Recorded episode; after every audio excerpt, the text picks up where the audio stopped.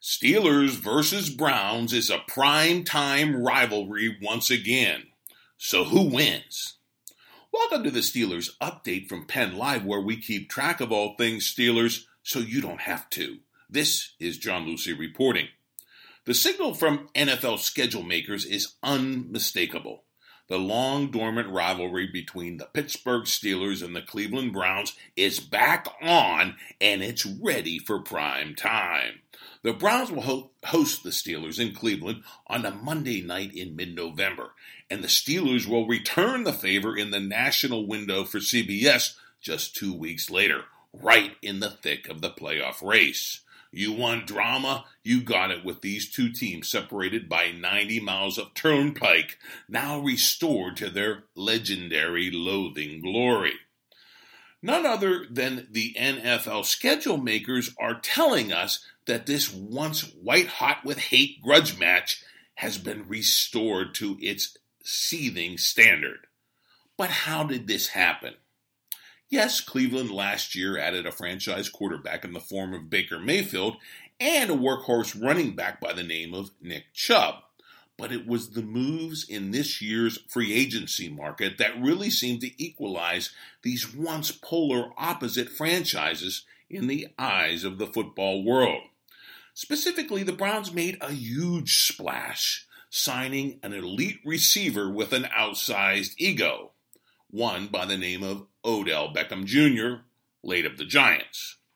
And then they committed highway robbery, landing suspended running back Kareem Hunt, who could be a bell cow ball carrier down the playoff stretch once he's reinstated in Week nine. The two moves seem to put the already surging Browns over the top in terms of a Super Bowl contending team. Meanwhile, the Steelers have gone in the opposite direction. Pittsburgh lost its own diva receiver, Antonio Brown, who criticizes who criticized his way out of town and out of his Steelers contract, landing with the Raiders. With Brown, so goes his plethora of game-changing splash plays that won so many games for the Steelers over nine successful seasons. Also gone is running back Le'Veon Bell. He just happened to be the N F L's top yards from scrimmage player for five years running before sitting out the entire twenty eighteen season in a contact, contract tiff with the Steelers.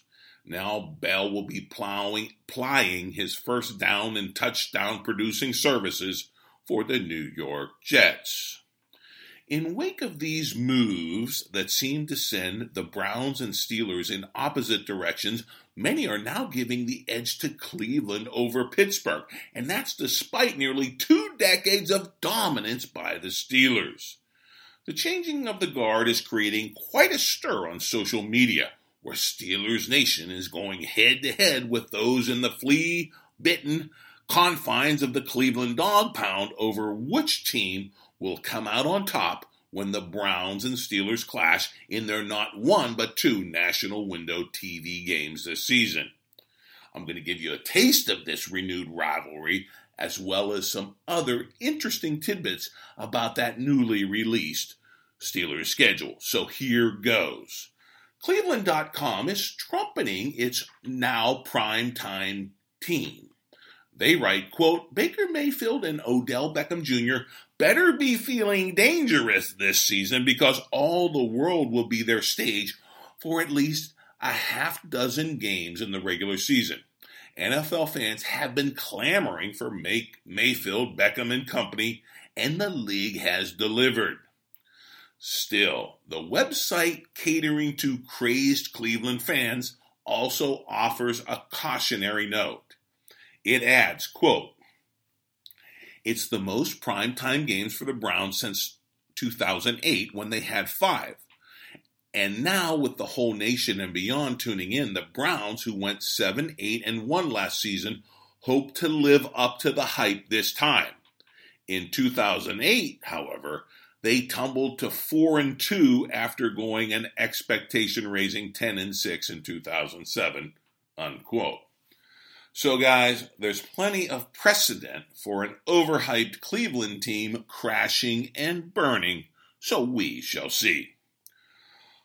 On Twitter, football fan Alex isn't buying Cleveland as champion anytime soon. He tweets, quote, N F L two thousand nineteen season schedule came out for the Browns, and people are bandwagoning it so hard. Browns gonna sweep Ravens, Steelers, and Bengals in the division. Beat Seattle at home. Win the division twelve to four. Just from what? Adding Odell and getting Kareem Hunt from week eight on? Question mark? Well, he has a point. If there's a quibble with the twin national games between the Browns and the Steelers, it's that fans must wait until mid-November and then see them do battle twice in three weeks. Pittsburgh sports radio guy Andrew Filipponi tweets this sentiment, quote, I hate having to wait, wait until week eleven for Steelers-Browns. Sucks that it will be on a short week, a Thursday, then they play again in seventeen days. Should have spaced them out better. Put one on Sunday night, give the other to Nance and Romo on C B S.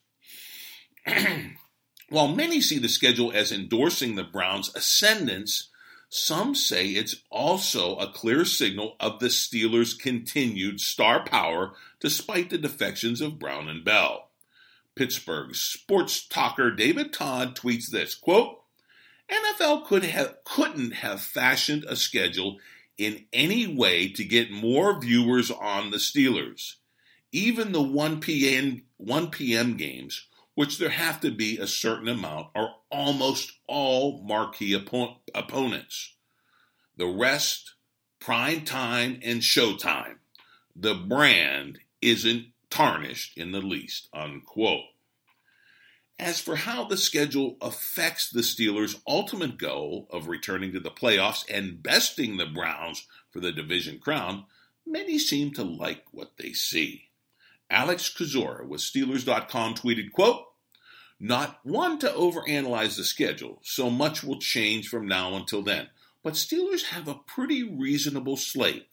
Nothing that makes me wince looking at it logistically. Bye week after West Coast trip to L A, followed by three straight home games, is pretty clutch, unquote.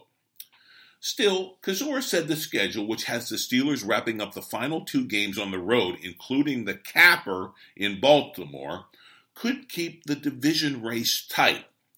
And for the Steelers, it could all come down to that late November, early December stretch when they face the Browns in Cleveland, the Bengals on the road, and then the Browns again at Heinz Field.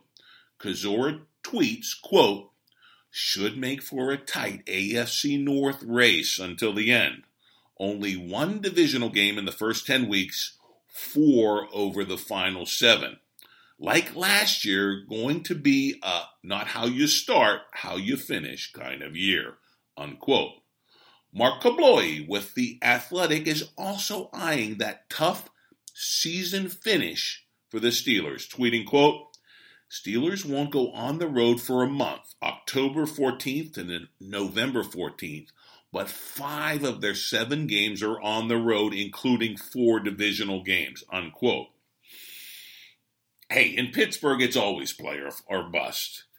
And the N F L schedules aren't out to actually make it easy. Rather, they're looking to maximize the T V audience each and every week. To that end, they clearly see the Browns and Steelers as evenly matched, making for must-see primetime T V viewing. Want further evidence of this reversal? Consider th- this fact. The schedule makers took a pass on putting either Steelers-Ravens games in primetime. For some, I don't know, dozen years running, this was the N F L rivalry that shone the brightest under the primetime lights. Always close, always hard hit, hitting, always right down the wire. But no longer, unless a season clo- closing Steelers game in Baltimore gets flexed into a national T V window, it will not shine under the lights. If the game isn't flexed, it would end a twelve-year streak in which Baltimore and Pittsburgh battled in front of a national audience. hey, it's been a hard-hitting rivalry that has drawn huge audiences year in and year out since two thousand six. But clearly, with going with Steelers-Browns as the new hot rivalry in the A F C North, the N F L thinks it knows something, that that's where the eyes will be. One thing that remains undiminished, despite the star defections the Steelers have suffered, is the N F L's belief that Pittsburgh still ranks as one of pro football's hottest, biggest national T V attractions. Under the just-released schedule, the Steelers have five primetime games, putting Pittsburgh on the same star-powered pedestal as the Patriots, Eagles, Vikings, Bears, Cowboys, Chiefs, Packers, Seahawks, and Rams, all of whom got five primetime games each as well. On this score, the Steelers still outdo the surging Browns, who've received four primetime games in the new schedule, along with the Chargers and Saints, also at four. For Cleveland, though, it's been a lofty climb out of the N F L basement. It wasn't too long ago that the Browns were not ready for prime time. That's a lonely position now held by the Buffalo Bills. That is the only team without a Thursday, Sunday, or Monday night game. But for all those thinking the moves on paper automatically translate on the football field, causing them to write off the Steelers and pencil in the Browns as winning the North or even going to the Super Bowl, I say keep an eraser close at hand. The N F L schedule has surely confirmed Cleveland's ascendance to the N F L's top echelon, but they haven't won anything yet, including the N F C, the A F C North Division, much less a Super Bowl appearance. That is why the N F L plays all those games they so carefully schedule for maximum T V audience interest. The Browns still must beat their once and future rival, the Pittsburgh Steelers. They have to go through Pittsburgh to get to the promised land that has eluded them throughout the half-century-long Super Bowl era. I can guarantee you this. It should be one hell of a dogfight. And that's the Steelers update for now. Download the podcast wherever you download your favorite audio. And, of course, log on to PennLive dot com anytime for your real-time Steelers news.